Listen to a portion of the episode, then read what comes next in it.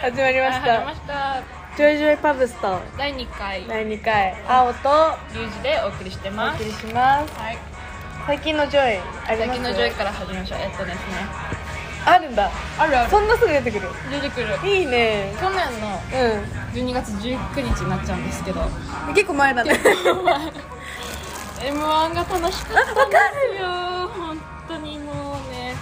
最高でした。M1 で私ハマった芸人さんいる。誰ですか？ランジャタイ。もうランジャタイの時代でめっちゃ見てる YouTube で。猫。私の推しはランジャタイと真空ジェシカで、愛ですね。楽しかったです。本当にありがとうございました。なんかさ、すごいよね。M1 好きな人ってさ、M1 に感謝するよね。芸人さん好きな人ってさ、M1 に感謝するよね。みんな大好き。M1 のこと。でもなんか M1 大好きな人がそのアフターストーリーみたいな。なんか M1 の後にドキュメンタリー的な感じでいろんな人に密着したやつをテレビとか YouTube で出してんだけど、それがちょっと胃もたれしてるっていう風に言ってる人もいましたね。なんか真剣っていうか味しめてるっていう捉え方してるらしくて、まあ私は楽しかったです。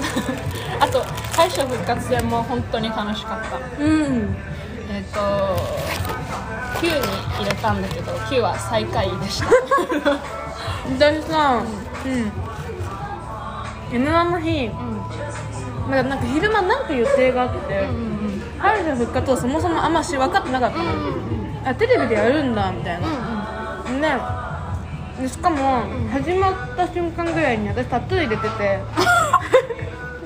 で見たい。後で見せてください。見ます。でなんかその入れてくれた人がM1 じゃんみたいな。俺今日 M1 って人は絶対予約受けなかったみたいなぐらい M1 が好きで、その人も。いやー、そうで、なんか私は聞きながら、彼見ながらタトゥー彫ってたんだけど、大丈夫それ？大丈夫だった。綺麗な。あ、本当。そうなんですよ。そう、新しいタトゥー入れて、で、それで最初モグライダー、なんか音だけ聞いてたの。音だけサソリ座の女みたいな聞いてて、めっちゃ面白かったんだけど、あれ見た方がいいよね。そう、あれね、私準決勝が配信で買えるからそれ見たんだけど、配信だから著作権フリーじゃない歌を歌ってると音声カットされちゃうの。そうだからさそり座の女準決勝で やってたのに、それ一切聞こえなかった。もう寂しかったよ、あれは。でもまあ決勝で見れたから最高。そうですね。最近のジョイは M1 まだ引きずってる。すごい、1ヶ月引きずるってすごいね。大好き、ほんと。あおちゃんはおいしい。あ、そうだ、言うの忘れてたけど、今背景にかかってるミュージック、別に私たち好きな音楽ではありませんので理解してください。本日はですね、そんな音楽がかかっているなんて言ったっけ、チューチューバーガーみたいな、ドゥーワップチキンバーガー、代官山店さんからお送りしております。お邪魔しております。ごめんなさいね、ザラみたいなのがかかってますけど、しょうがない。あおちゃんジョイ、あおちゃんなんだろう、それガチのリアルジョイはちょっと聞かれてるからあんま言えない。あ、オッケー。じゃあ、いい具合のジョイはあります。はい。母親に新しい彼氏ができた。おめでとうございます。ね、子供が、彼のお子さんがめっちゃ可愛い。あ、女の子？と男の子。小学生で、小4、小5とかなんだけど、一回会ったの。うちでご飯食べに来て、めっちゃいい子たちで、なんかもう再婚してって一生思った。おめでとう。めっちゃ嬉しいニュースじゃん。そういいね。最高か。あとマジで18歳の言うジョイじゃないかもしれないけど、年末すごい体調が悪くて、あらあらあら崩しちゃった。なんかすごい腹痛持ちなんだけど、頭痛も結構なんか低気圧が気圧に弱くて、であと生理が来るとマジで腹痛くなるのね。でも本当にそれが長引くみたいな感じの12月だったんですよ。で1月入って少しして、なんかそのお正月何もしなかったらめっちゃ体調良くなって、あ、本当すこぶる元気。やっぱ休み大事ね。ねえ、皆さん休みは大事です。それ大事。もうすぐあれだね、冬休みになるね。終わった私。うん。学校ね、5日からだった。あ、うん、6か。うん、大学ってなんかずっと休んでない？偏見。冬休みはね、1週間ちょいとか2週間弱ぐらいなんだけど、春休みが2ヶ月あるんですよ。マジで長いよね。長い。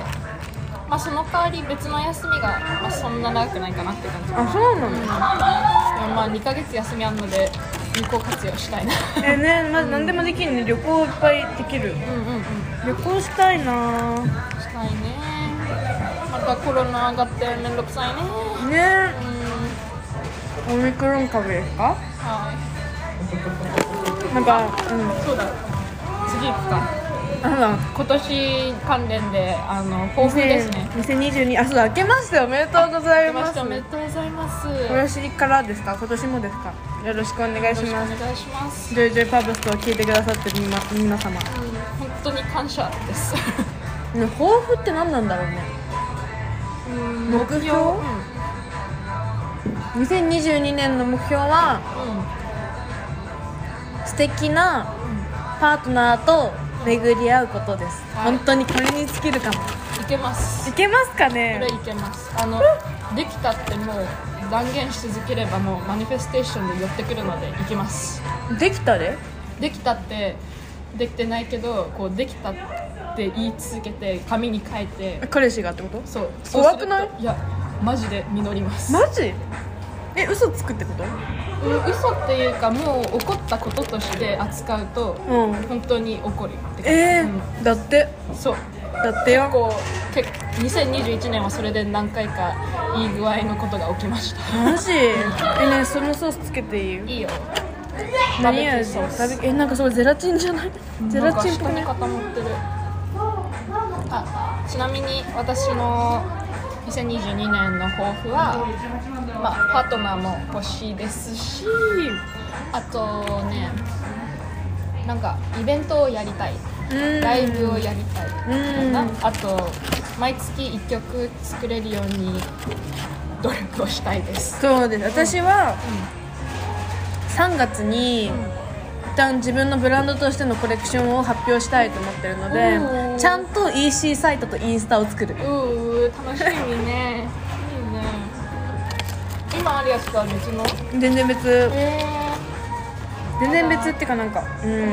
しみ。成長していってる感が。いいね。でもマジで、すごい去年1年はなんかクリエイティブと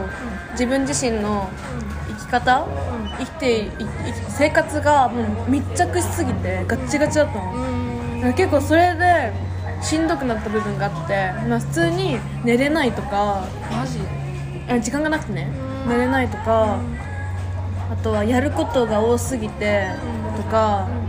考えたいことが多すぎてとか、物がうまく作れないとか、うまく表現できないとかで、もうすごいやられてたの自分。もうダメみたいな、本当に。でも最近ちょっと一歩引いて、生活があったりその上にクリエイティブがあるっていう考え方に変わったというか。マジ成長だ。そうだから我慢してたのめっちゃ。なんかこれをやるから今日は誘い断るとか。おお、すごい。そう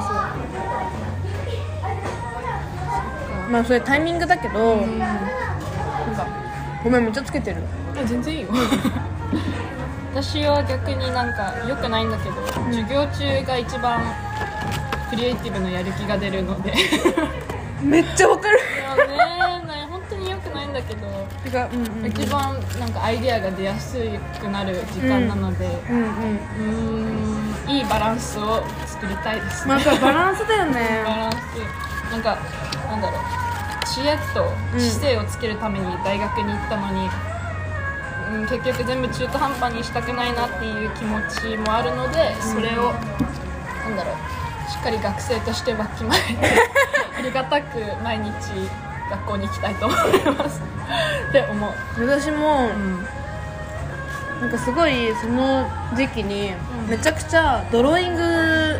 しろっていう課題が出たの、100枚ぐらい、2週間ぐらいで100枚みたいな。すごいね。で、やばいやばいみたいな、1日5枚とか分からなきゃ1枚とか思って、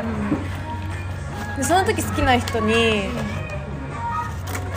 うわ止めたいOK 止めよう今話さなきゃいいちょっと止めます、後で聞きます私じゃあ次行くかね、待って、抱負もう一回言おう。私は、素敵なパートナーを見つけて、ハッピーライフを今まで以上に作っていくことです。あともっと18としての責任感を持って生きていくこと。はい、以上。私リュウジの今年の抱負はパートナー、と、ライブをやること、イベントをやること、そして毎月曲か作品でかいのを作り続けたらいいって思ってます、手はね動かし続けないとね、マジで何もできなくなるよね。寝てるのいつもだから次に進みます、なんかさ、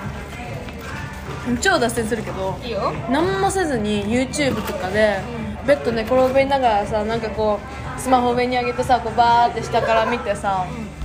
寝てる時とかある、ある。なんかさ、それ3時間ぐらい続けるとさ、やばいやんなきゃっていう気持ちがすごいきてさ、空白観念みたいになって、でもその後1時間ぐらい見るの、でやめようって言ってパンってスマホ置いて作業始めるみたいなことする？します。多分私たちの同年代っていうか現代社会を生きる者たちは全員それと向き合う世代だとここをどうやって画面以外の世界をどれだけジョイできるかね、ジョイできるかが課題だね。マジで本当に何でもあるもん。そうなんだよ。てか寒いね。コットン脱げない。So 次はね、今年2022年の4月から成人の年齢が20歳から18歳に引き下げられるっていうので、もろぶち当たり世代、直撃世代ですね。我々2003年生まれ、2002年から2004年生まれの人がこの改正の影響を受けるんだっけ。そうね。で、私は19歳成人だもんね。そうね、なんか成人式どうなるの論争が行われているらしいね。ですごい準備がいい。そう、これ保存しておきました。18歳になったらできることを今ちょっとリストを見てるんですけど、親の同意がなくても携帯電話、ローン、クレジットカード、一人暮らし用の部屋の契約ができるとか、パスポートの取得10年有効の5年だよね、私たち。そうね。と、あと結婚可能年齢が前まで女の子は16歳からだったけど18歳に引き上げされて男の人と同じになるっていうのもあるね。免許、普通免許の取得は変わんないんだね。18歳か、18歳以上か。あと、性同一性障害の人が性別の取り扱いの変更、審判を受けられる。だから変えていいよっていうことができるんだね。いいこといっぱいある。あと調べたんだけど、別に18から年金払わないといけないっていうわけでもないらしい。で、20歳にならないとできないこと、飲酒、喫煙、競馬、競輪、オートレース、ギャンブル、養子を迎える、大型、中型、運転免許の取得。だからいろんな契約の自由を与えられても飲んだりタバコ吸ったりダメだよってまだ言われてます。まあでもさ、普通に考えたら別にそんな悪いことじゃないよね、うん、なんか、うん、守ってくれようとしてるのは分かるけど、まあね、このいろんな自由、大人としての自由を与えるために18に下げてくんだったら、そこら辺の自己管理も任せてほしいっていうところもある。まあ、まあ、あるあるあるある。なんかね、でもさ、明日から成人ですってさ、まあある日突然なわけじゃん、言われる感覚がそろそろ近づいてきたのが、私は結構末恐ろしいところは正直ある。もう大人だよみたいな、もう大人なのみたいな、なんかすごい最近思ったことがあって、なんか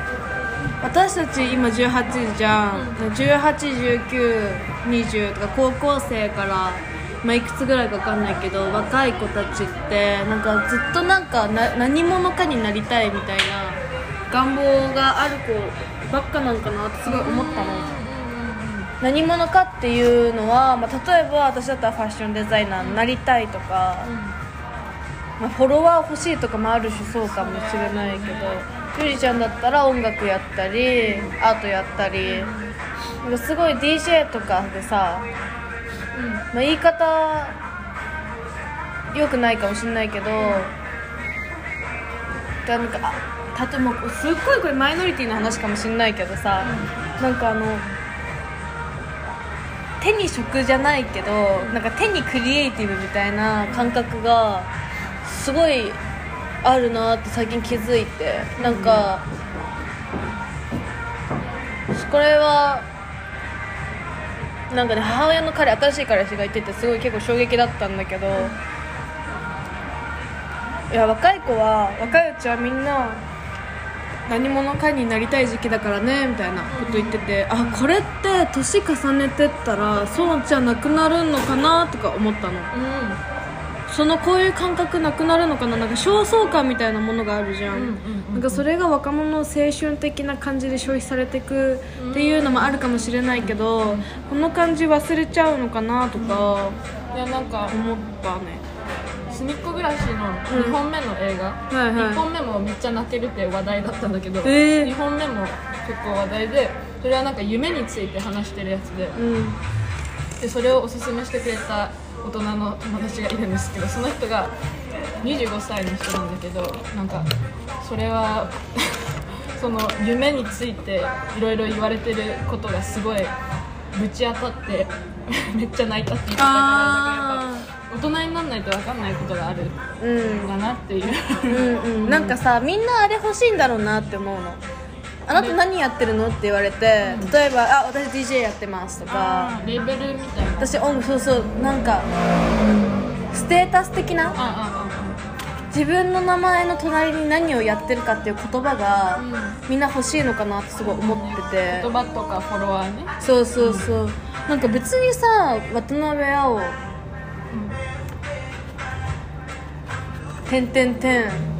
でもいいのかなって思うんだけど、ただの青ですみたいな、DJ の青ですとか、ファッションデザイナーの青ですとか、なくてもいいのになって思ったりするんだけどね。なんか常に野生人でありたいみたいな気持ちはすごくあります。なんか、ちょっと話違うかもしれないけど、嘘をつく人にはなりたくないっていうのを守れたらいいかなみたいな、周りに周りを恐れて自分の表現がこうどんどん狭まっていくっていうのは絶対ないようにしたいと思ってるかな。なんか大学の友達とか増えて、別に普段からアートにあんま触れてない人とかも自分の作品を見てくれるようになって、それ考えてからこれみんな絶対弾くじゃんって思いながら作ったりとかっていうのがちょっと増えてきて、違う、私はこんな人生を歩みたくないっていうのを忘れずに、そういうバイブスもしたくない、だからなんでしょうね、なんか恐れないことはすごい大事じゃん、でもその受け入れられるようなものを作るってこともすごい大事だとは思う。そうだね、それが何なのかっていうのを知るためにも、なんかシンプル勉強ができる大学を選んだっていうのもあるし、でもなんかそうね、まだ仕事したことないからっていうのが大きいからあれね。お仕事ね、うん、さ、これ取り終わったらさ、あっち行ってタピオカ屋行かない？行こう。寒い、うん、あったかタピオカ飲みて、うん、飲もうこうして街は回っていくんですねタピオカは廃れない理由がこれですよ。そうですよ。適当ですけど。そうですよ。あと性同意年齢ね、なんか18歳成人のことをさ喋ってて気になったことがあるよね、うん、なんかさ性同意年齢って今日本は13歳 でこれすっごい低いねって思うけど、実はヨーロッパでは14歳の国が全然あったり、アメリカが州によって16から18歳なんだけど、だいたい16歳前後、まあ若くて13とかで、もっとアフリカの方行けばもっと低い国とか9歳とかも全然あったりして、まあ、ほぼ守られてないの、それすらないだろうね。そうなんかさ、日本における話を今日はしたいんだけど、なんかさ、いろんな感情があるんだよね、性同意って、うん、私の中で、うん、今18の私は、うん、なんか全然セックス好きだし、うん、なんかなんだろう、守られてる側の年齢とか高校に通ってるんだけど、実情はそうでもそうじゃないし、シンプルじゃないなっていう、その当事者の気持ちと、ただ私みたいに自由に男の人と出会ったりして、まあ、ワンナイトしたりちゃんとするというわけで、次のトピックなんですけど、はい性同意年齢のことですね。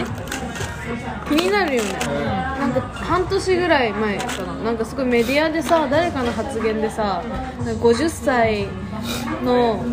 男が14歳とセックスしてもじゃあ違法じゃないんだろみたいな、そんなのあったっていう発言が国会の中であったんだよ。あ、そうなんだ。13歳が性同意年齢の男だったらっていう。でもさ、それさ、なんかさ、法は OK でも倫理的にはどうなんだみたいなさ、法本当に OK なんだ。 OK マジで OK っていうか、なんかなんだろう、理論上 OK みたいな、そういうこと。13歳、13歳なのは出たけど、そうなんだろう、ガチシチュエーションで考えるともうやばいよね。怒りすぎてて、もうこれみんな話してることだけど、なんでまだ変わってないのか。なんかそのさっき話したように、女の子の結婚が16から18に引き上げられたのあったけど、13歳まだ子供が守られてないっていう、その現状が、その後回しっていうか、その結婚の後にの課題として考えられてるっていうことでしょ。やっぱり何回考えてもおかしすぎて、もう、呆れた顔をしていますね、彼女は今。もうそうだよね。なんかさ、自分はさ、青はすごいそういう意味ではさ、守られてたし、全然なんか気にせず生きてきたんだけど、なんかでも結婚の年齢が引き上げられたってことも、それ知るまでなんか全然違和感なかったの、16歳と18歳っていうのに。でも今考えると、変というか、おかしいというか、なんかそれをそのまま良しとし続けるような社会って悲しいよねって思う。13歳でっていうね、なんか賛成知ってる人いないと思うけど、なんかこの間の選挙の時、衆議院とかその時のやつも、なんかいろんな党のアンケートみたいなの出ててさ、その性同意年齢の引き上げに賛成しますか的な項目確かあったと思うんだけど、そこで賛成ってしてる人いっぱいいたけど、でも無回答にしてる人たちもいて、それってそれどんぐらいの割合で？いやわかんない。でも、まあ、なんか自民党だったっていうのは覚えてるんだけど、なんかそこら辺なんだろう、無回答にするってことはそこに対して関心がないっていうことを見せちゃってるわけなんだから、それを良しとしてまだ自民党勝ってるのってどういうことなんだろうっていうのもあるし、そういうのにみんな注目してないからその情報を得てないのかよくわかんないけど、なんでだろう。もっとこれリサーチしてもう一回話したいことではあるけ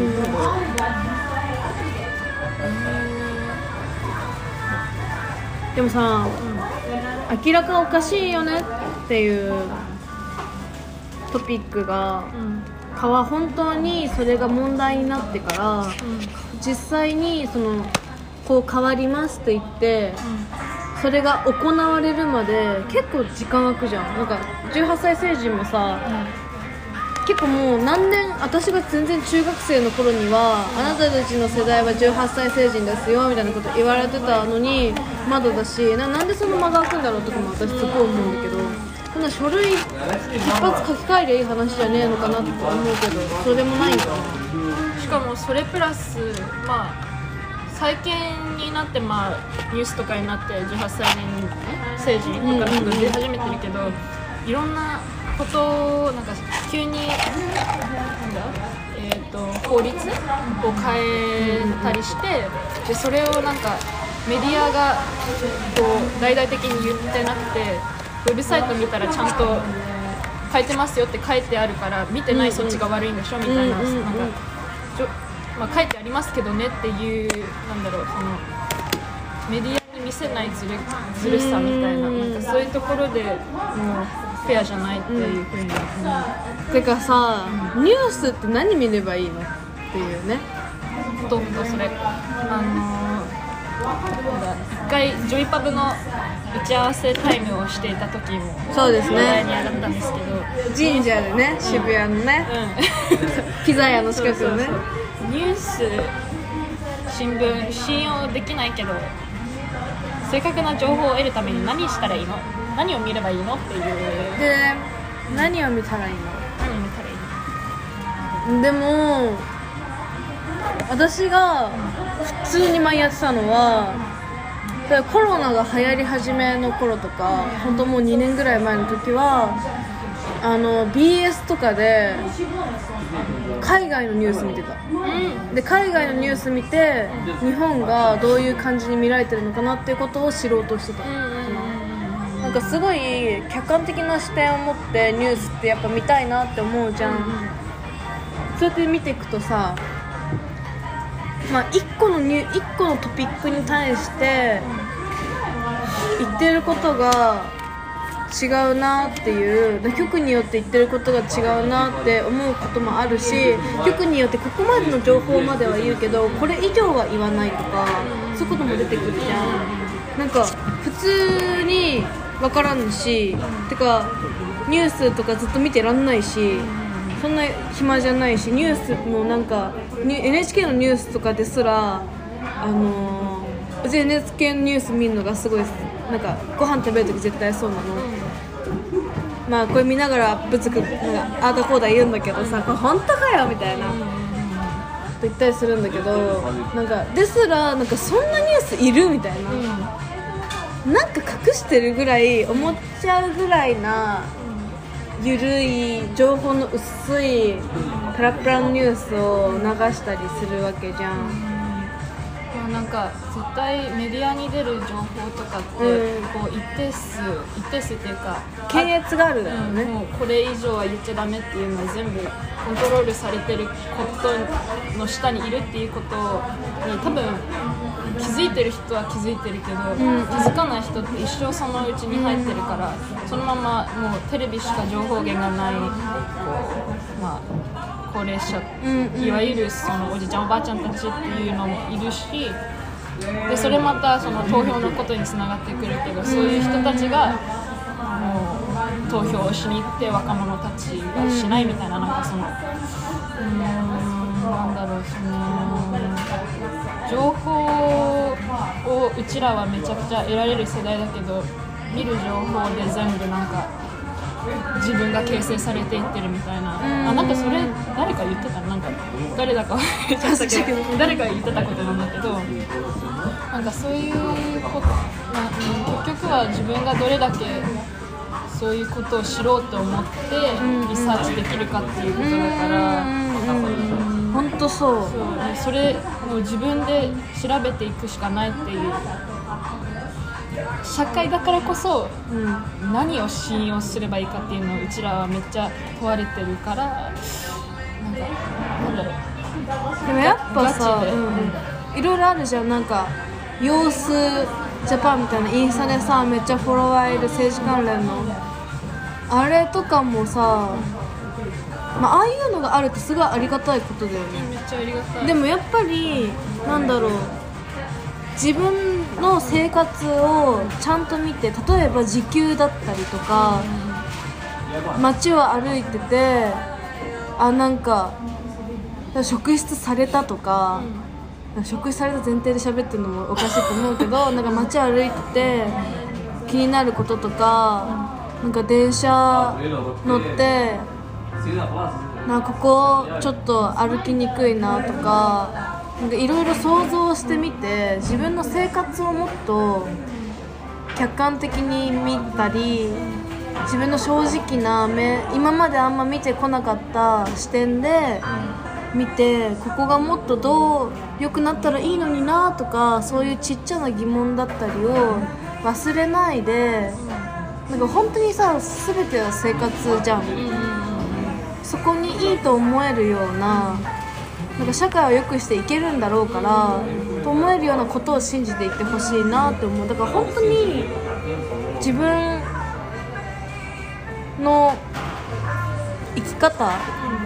に忠実な思想っていう、思想っていうのはちょっと強い言い方かもしれないけど、自分の生活を分かった上での考え方だったり情報の選び方をしていくのがいいのかなって私はすごい思う。そうだね、なんかその用意された場所みたいな、なんか用意された家、用意された街でこうみんなに合わせて生きていくっていうことをしたら多分死んじゃうから、それじゃなくて、自分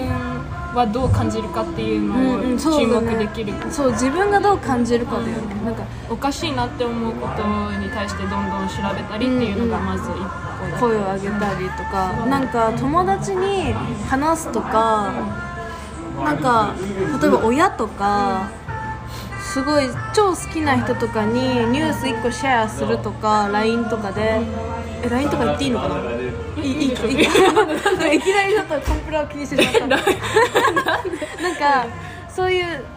自分がおかしいなって思ったニュースだったり、面白いなって思ったことを、なんか面白いさ、猫の写真撮れたら送るじゃん、なんかそういう勢いで送っちゃって、どんどん輪を広げていけたらいいのかなってすごい思う。なんかそのうちらの多分周りの子たちはそういうことを積極的に話したり考えたりする人たちは結構多い方だと思うんだけど、なんかそういうなんだろう、個々を大事にするっていう概念がそんなにない人たちにどうにか届かないかなっていう考えもあって、ジョイパブスとこのポッドキャスト始めたっていうのもあるから、なんか周りになんだろうな、周りと一緒に進むんじゃなくて自分を見るみたいな、なんだろう、難しい、どうやっていいんだろうね、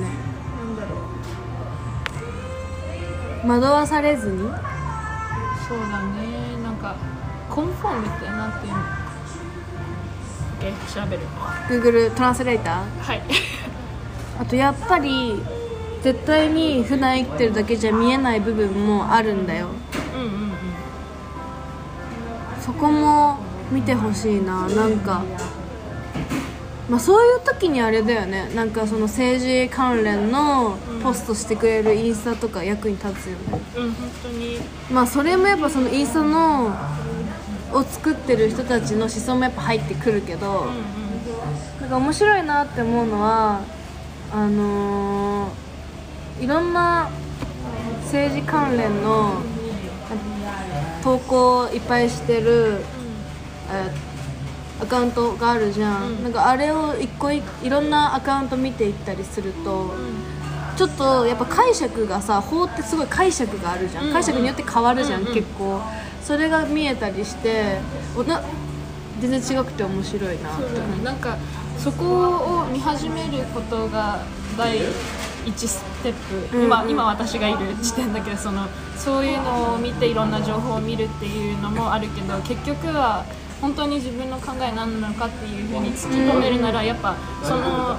まとめてくれてる人たちの情報じゃなくて、自分からこの源っていうなんか情報源の大元を見に行くっていうのがやっぱりこう、理解しにくいことも多いかもしれないけど、そこが次のステップかなっていうふうに思ってて、それがちゃんとできるようになりたい。分かる。なんかその額がちょっと今年つけたいですね。そうですね。なんかさ、受け身だよね、みんな。私もだけど、そう、受け身が嫌だ。そう、受け身とか、今さっきコンフォームって言葉を調べたんですけど、適合性とかってよくわかんない。なんか周りと一緒のこと言ってれば OK みたいな、集団心理みたいな。それだ。それに頼らず、やっぱそこを見極め始めないと、なんか結局悪い大人が作ったレールに乗って死ぬだけだから、それにはなりたくないし、自分の考えを持てばそれだけの世界じゃなくなるから、どうにかもうちょい考えて投票しようって思ったりね。絶対ニュース見たら行きたくなるはずだから、ニュースか、何が行われてるのか。なんかニュースでもうすぐ選挙ですねとかやるじゃん、なんで行かないんだろうね。なんか普通に行くっしょみたいな気持ちでいるんだけど、何なんだろうね。なんでだろう、なんでだろう。だって若者、この間言ったっけな、なんか投票率、2% ぐらいで上がってはいるけど、でもまだまだめっちゃ低い、半分以下だよね。からそれに、なんだろう、その悪い大人に一番影響されてる世代が行ってないっていうのはどうしたんだろうっていうふうにしか思えない。いろいろなんか文句は言ったりするけど、そういうこと、投票っていうマジで日本国民としてできる最低限のことすらできない人ってやっぱ興味だろうね。私ほんと政治のパンフレット、政治家のパンフレットめっちゃおしゃれにしたらいいと思う。そうマジで思う。何回も言ってるかもだけど、めっちゃ思う。なんかそういうことから始めてもいいんじゃないかなって思う。そうね。だから政治系のポストしてくれてるインスタが一番見やすくて、そうなんか分かりやすくて、なんだろう、ちゃんとデザインの勉強してる人に頼っていいと思う、クリエイティブの方面の。あとなんかあんまりおじいさんたちがコントロールできるように、わざとそういう情報をアクセスしにくくしてるっていうのは絶対あると思うから。私もあると思う。めっちゃ見づらい、自民党の選挙のやつ。なめんな、マジでなめんなって言いたいから、ちょっと勉強頑張るけどギャルなめんなギャルマジなめんなそれじゃあ結局、全部ジョイ。そう、結局全部ジョイなんだけど、戦い続けよう勉強し続けよう。勉強だね。なんか知識ってたまに裏切るけど、